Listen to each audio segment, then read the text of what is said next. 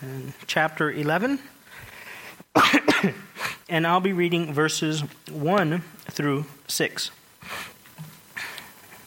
The Gospel of John, chapter 11, and verses 1 through 6.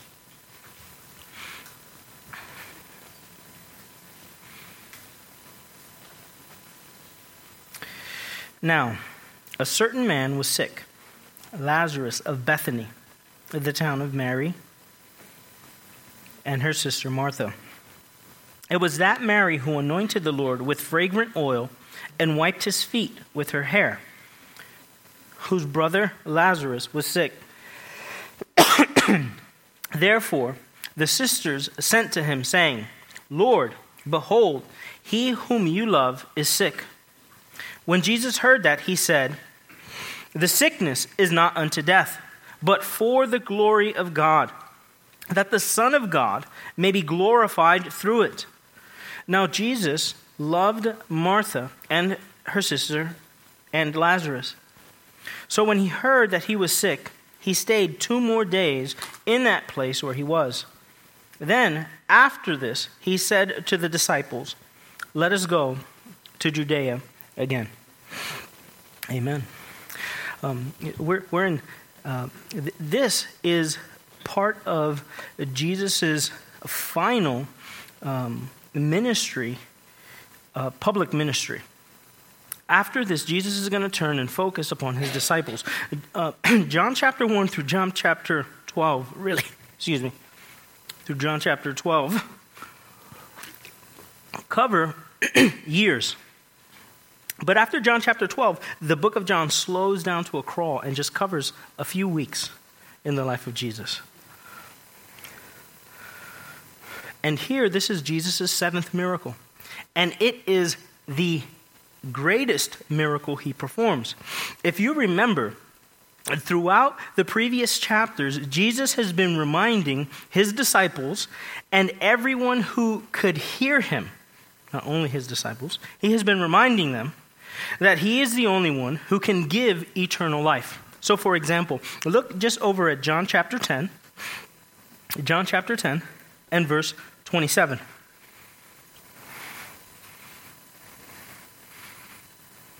So there's this constant theme and refrain where Jesus himself is the source of eternal life, or he can give eternal life.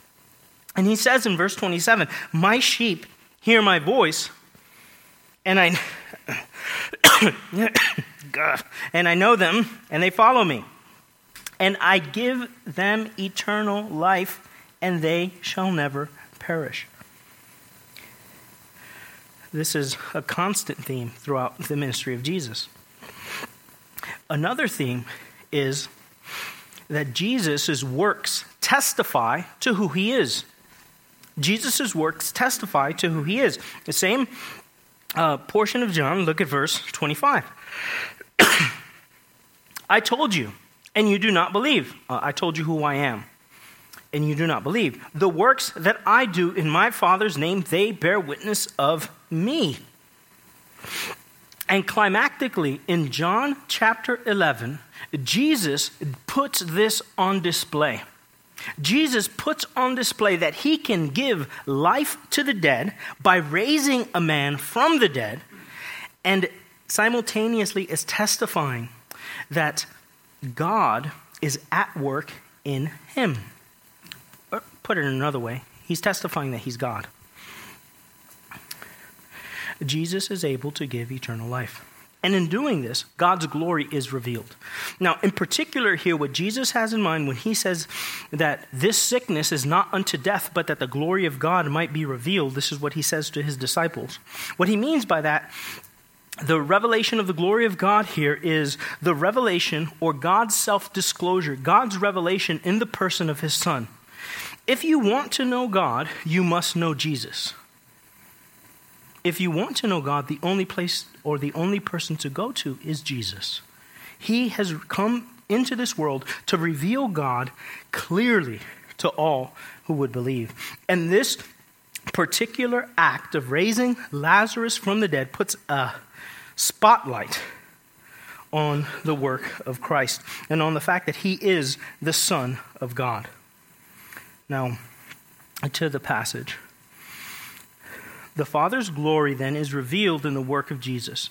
Jesus accomplishes, uh, in the work Jesus accomplishes, namely the raising of Lazarus from the dead. This ties together the truth that Jesus has been repeating in this gospel.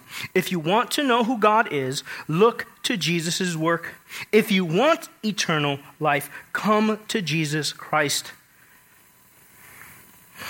And if you do, you will see and know the glory of God in the person of his Son, in the Savior, Jesus.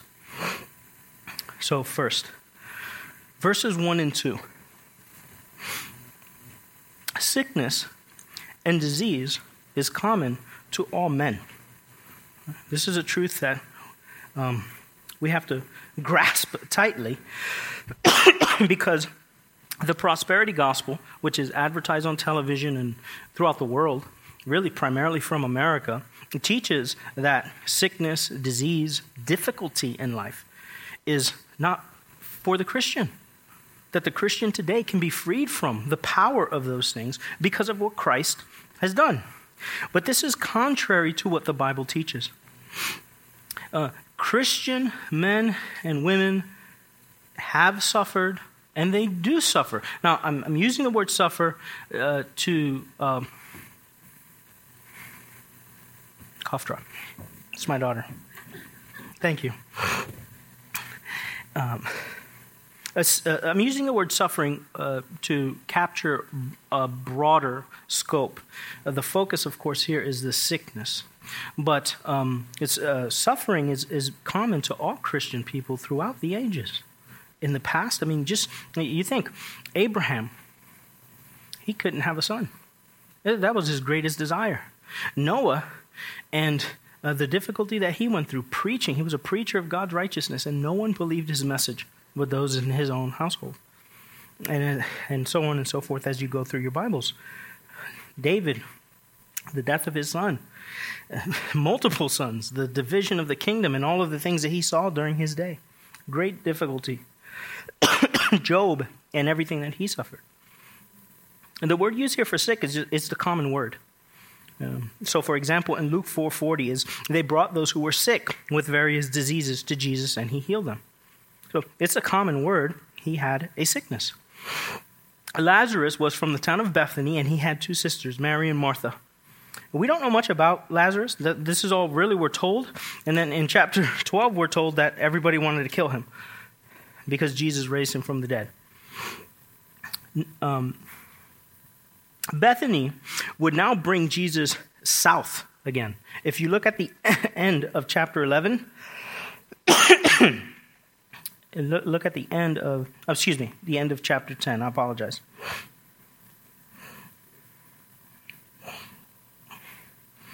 Uh, verse 39 Therefore, they sought again to seize him, but he escaped out of their hand and he went away again beyond the Jordan to the place where John was baptizing at first. And there he stayed.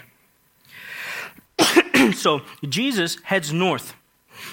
And he's heading north to get away from Jerusalem because the, the Jewish leaders want to kill him now. And his ministry, his mission, is not accomplished. He needs to spend some time with his disciples. But now, as he hears about the death of uh, or the sickness, and he knows he's going to die, the death of Lazarus, now he heads back south into that region.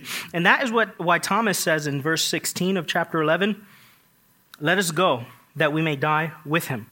Because he thinks if we head back south, they're going to capture Jesus and they're going to kill him. So he's willing to head into danger. This chapter, as I said, it closes Jesus' public ministry in the Gospel of John. And this miracle would be really the, the final straw for the religious leaders. You would think that it wouldn't. It would be the complete opposite. The religious leaders would see Jesus raise this man from the dead and say, okay, well, we've been wrong here all along. But no, the unconverted heart is set upon uh, enmity with God, it's hostile to Him, apart from the saving grace of God. Mary and Martha, um, there, there's a small illustration of their attitudes, uh, their sort of their, their character in Luke chapter 10. and if you would, uh, please turn there just so you can see. So we don't know too much about Lazarus, but we know a little bit about Martha and Mary. If you look to Luke chapter 10, verse 38.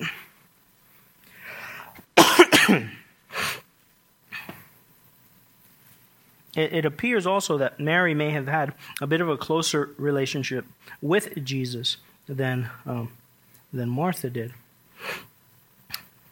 Luke 10 38.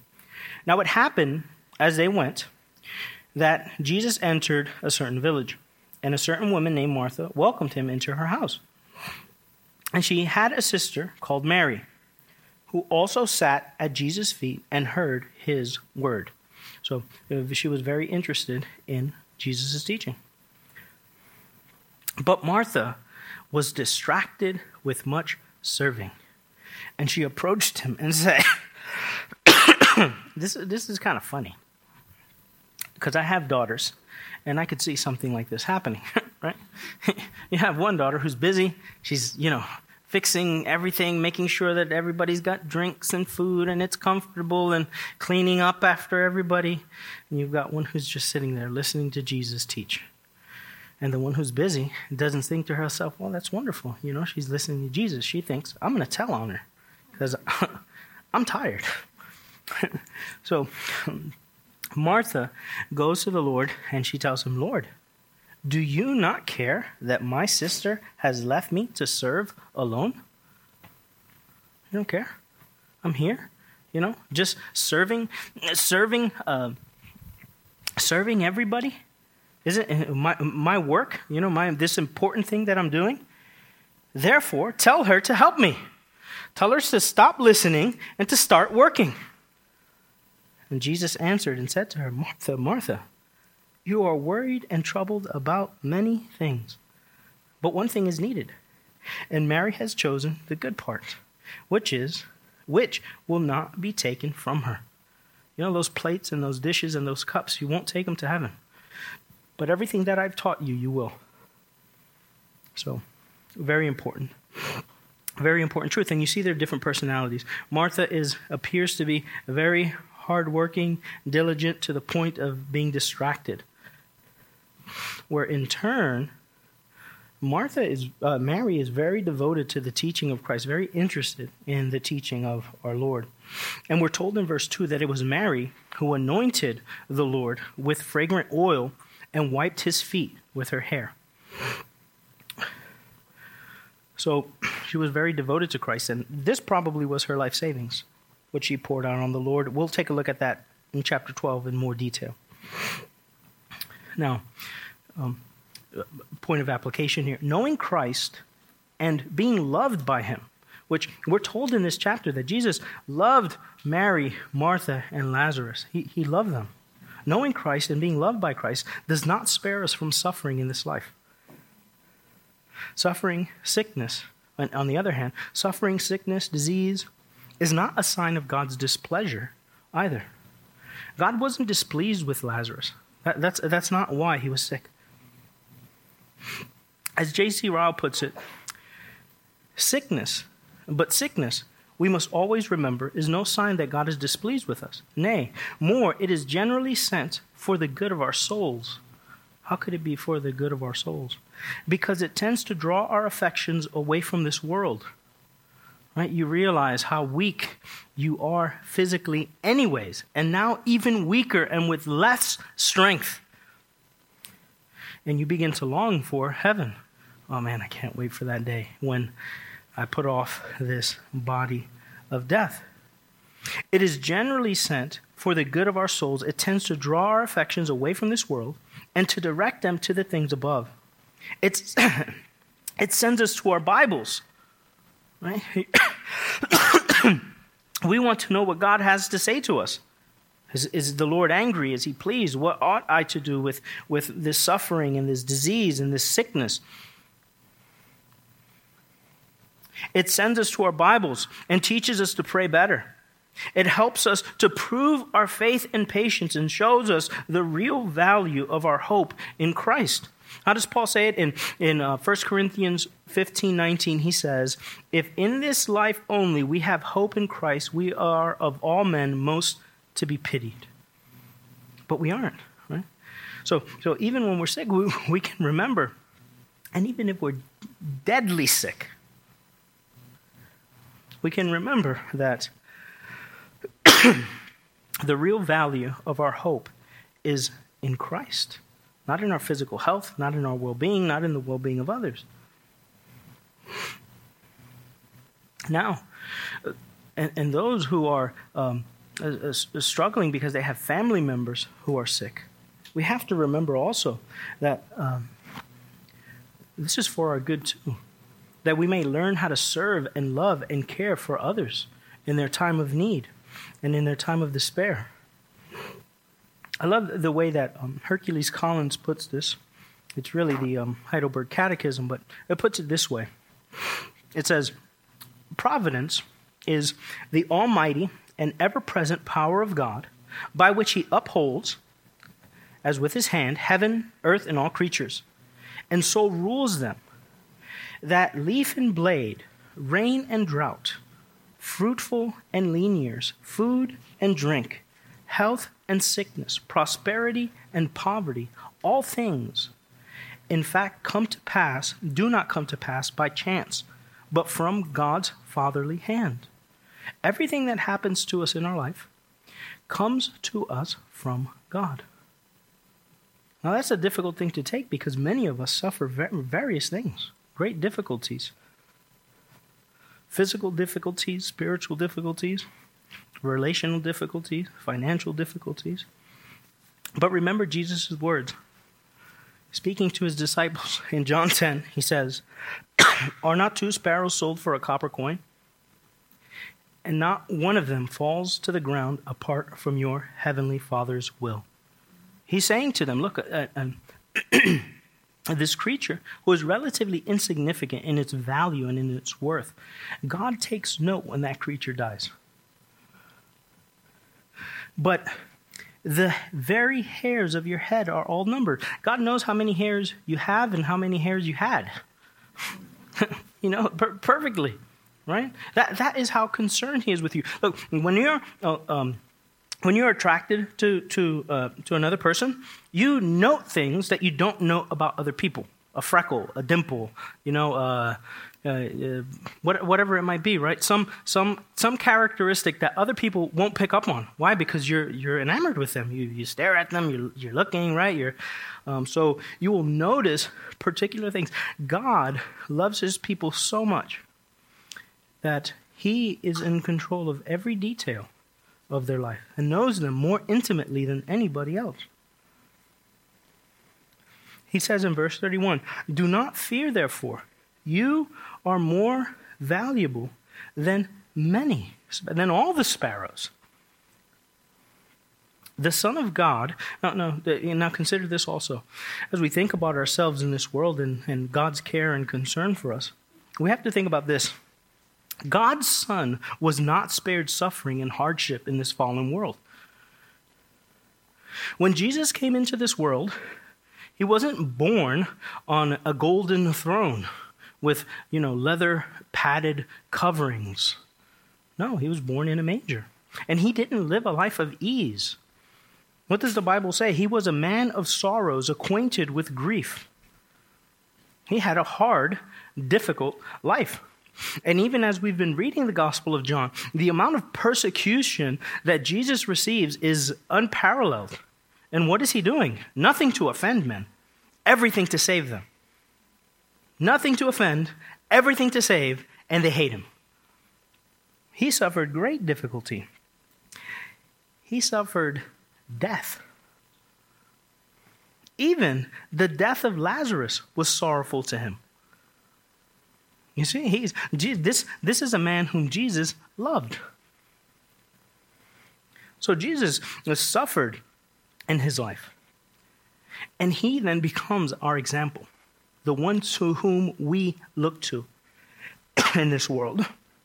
So the author to the book of Hebrews reminds us. He says that the way that we ought to live in Hebrews chapter 12, verse 2, the way that we ought to live is looking unto Jesus the author and finisher of our faith, who for the joy that was set before him endured the cross. right? You have this, there was a point of suffering in the life of Jesus, a great point of suffering, which was the cross. And he knew that the cross was coming. And yes, all of the physical pain and the shame involved on the cross, you have to remember that he would, he would, he would be savagely beaten and then crucified naked in broad day. Great shame and disrespect that he received upon that cross.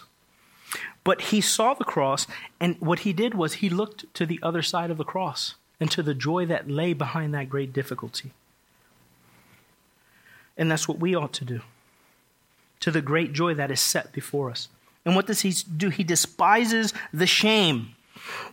The shame, maybe, of, of some physical handicap that we may have, right? Or some physical disease or some impairment that we might have. It may cause us to be ashamed. And what we ought to do is despise that shame. Well, I, I, I reject to feel shame for the providence of God in my life, for the difficulties that I'm going through. I will not be ashamed of those things. And has sat down at the right hand of God. He continues in verse 3 of chapter 12 of Hebrews For consider him who endured such hostility from sinners against himself. Consider him. Think about him. Right? When you're going through difficulty, turn your attention to your Lord. Right? Jesus said, A disciple is not greater than his master. If they hated me, they're going to hate you also. Right? If Christ suffered, we'll suffer also in this world. Maybe t- not to the same degree. Every one of us is, God deals with us uh, exactly where we are. He knows exactly what we need, how much pain, suffering, joy, so that we may be sanctified, so that we, we may become greater dependent upon His mercy. For consider him who endured such hostility from sinners against him, lest you become weary and discouraged in your souls. There's a purpose to it. This is not just um, the pastor is looking for points of application. God commands us to do this in His Word. We ought to look at our circumstances and difficulties, then look at Christ and say to ourselves, "We can't compare." I'll keep. I'll continue then. You have not resisted to to bloodshed, striving against sin. So these are things that we have to remember. Difficulties also help purge us from sin. When you're suffering and you're a Christian person, your attention then turns to God. And you begin to just put off sin, anger, bitterness, hostility towards others. You, you put those things off. The closer you're drawn to God. It also sanctifies you. You, you then seek more intimacy with the Lord. You want His ear and you desire His favor. It also makes you dependent upon Him. When you see your weakness and your inability, you think to yourself, man, I need God. It causes us to long for heaven. And this is not to make light of suffering. That's not the point. Suffering is suffering. There, there are people in this world who really are suffering. Great difficulties, losses, like Mary and Martha experience. But we have to put our life in biblical context. What the Bible teaches has to become, in essence, the guardrails that helps us to examine and determine what's going on in our life. Think about this. This is a silly illustration, but let's say your kid comes home from school and he just looks beat. I mean, he's exhausted. He's red like a one of these chairs. He's full of dirt. He wakes up in the morning, he's sore. One Friday, he comes home with a sprained ankle, and you're thinking to yourself, what is this kid doing at school? I had no idea. So you call up the school, and you, oh, yeah, he's playing football. He's actually the best kid we got. You didn't know? What would you say when he comes home bruised, bloodied, and beat up? It changes your perspective. You don't think anymore, somebody's abusing my kid at the school over here. No, you think to yourself, there's a purpose to this. He's committed himself to something, and there's a goal. So that when we, when we see ourselves in the midst and others in the midst of difficulty, what the Bible will have us do is no, there's a, there's a purpose to this. Now, on this side of heaven, we see dimly. We don't always have the answer at hand, right? God, God's not going to tell us, oh, um, I caused this difficulty for this specific purpose. We may never see it that way. In heaven, we'll know clearly. But what we can do is trust upon the character of our God. What kind of God do we serve? Is he faithful? Is he just? Is he merciful? Is he kind? Yes, he has displayed all of these things preeminently at the cross. Therefore, we allow the character of God to determine how we interpret our circumstances, not the other way around. There is a purpose. We see it now dimly, but then we'll see it better and greater.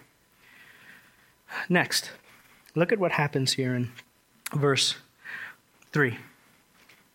They go through great difficulty, and immediately, what is their response? Therefore, the sisters sent to Jesus, saying, Lord, behold, he whom you love is sick. In times of difficulty, we must turn to Christ. That's what we must do. In their time of need, whom did they turn to? When they had no power to effect any change in their brother's condition, whom did they seek? Christ. And that's what we have to learn how to do. You know, uh, maybe the American mindset, maybe it's my parents' immigrant mindset, but whenever I go through any difficulty, I immediately think to myself, I can fix this. I don't need anybody's help. I'm going to do it. Well, you know, it doesn't matter what happens, I'll figure it out. But that, that kind of um, self reliance isn't helpful. First and foremost, we have to learn that we are dependent upon the Lord, and we ought to learn to be dependent upon one another. Not so that we become lazy ourselves, but really so that we look at our lives and say, you know what, I can't fix this. This is too much for me, or I just don't understand how to do this or how to resolve this problem. Where do I go? Of course, to God and to Christ.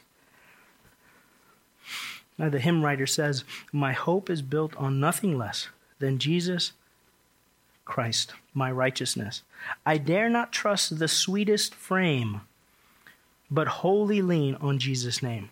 And what he means by that little phrase there, I dare not t- trust the sweetest frame. What he means is the is uh, the the nicest, strongest. If you think about a bridge, right? If you had a little rope bridge, and then right next to it you have this bridge that I mean, steel reinforced concrete blocks. Which one are you using?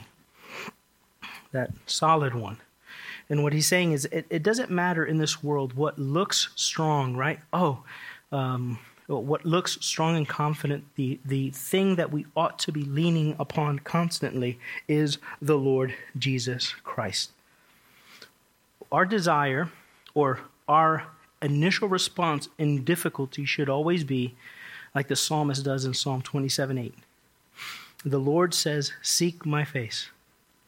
My heart said to you, Your face I will seek. That's what we ought to do in great difficulty is seek the Lord, pursue him. Next. Next. When Jesus heard that, he said, uh, excuse me, when Jesus heard that, he said, This sickness is not unto death, but for the glory of God, that the Son of God may be glorified through it. Jesus loved Mary and Martha, loved Mary and her sister, and Lazarus. So when he heard that he was sick, he stayed two more days in that place where he was.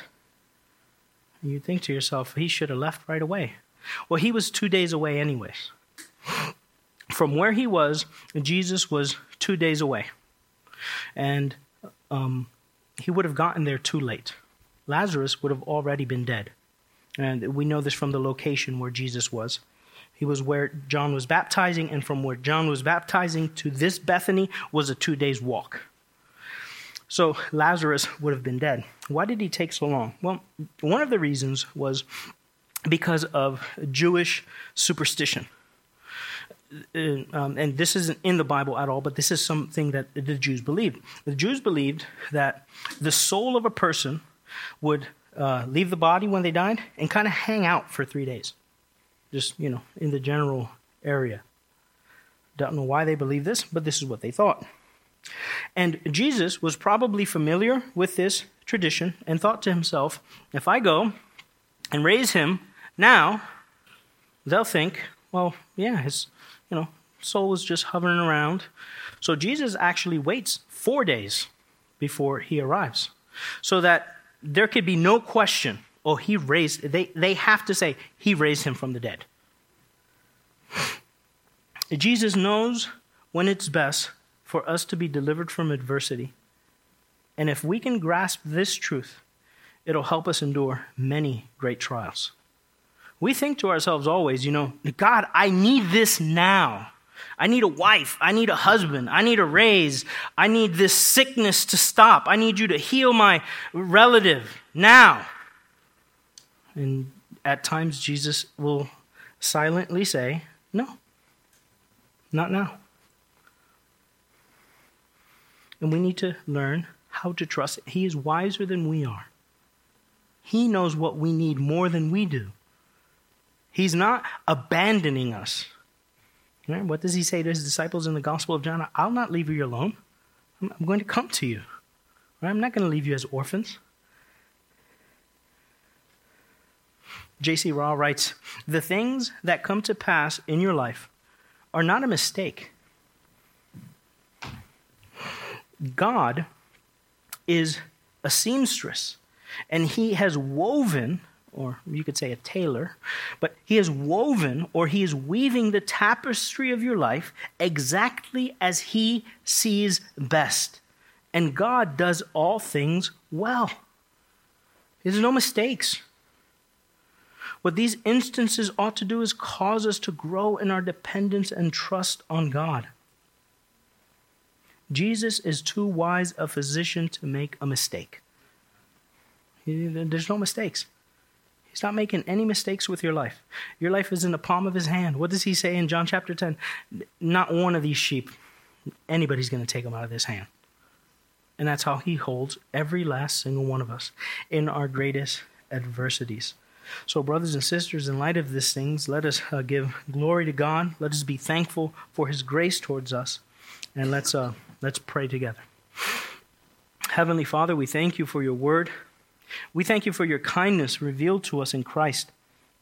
We thank you for your care for us, even in the midst of great difficulty, Lord, difficulties that we might not even be able to explain, maybe things that we're suffering alone. Lord, you know them. And we ask, Lord God, that you would help us to look to you, to look to your character, a gracious, merciful, and kind God and then to look to your Son who endured great difficulty, and then to depend upon the Spirit to sanctify and perfect us in the midst of these trials. We ask that we would learn, Lord, to call upon you and to lean upon you and your people as we go through difficulty. And may we, Lord, be a source of, of encouragement for one another as we walk through this uh, valley of death. In Christ's name we pray. Amen. Uh, please stand and sing the doxology with me.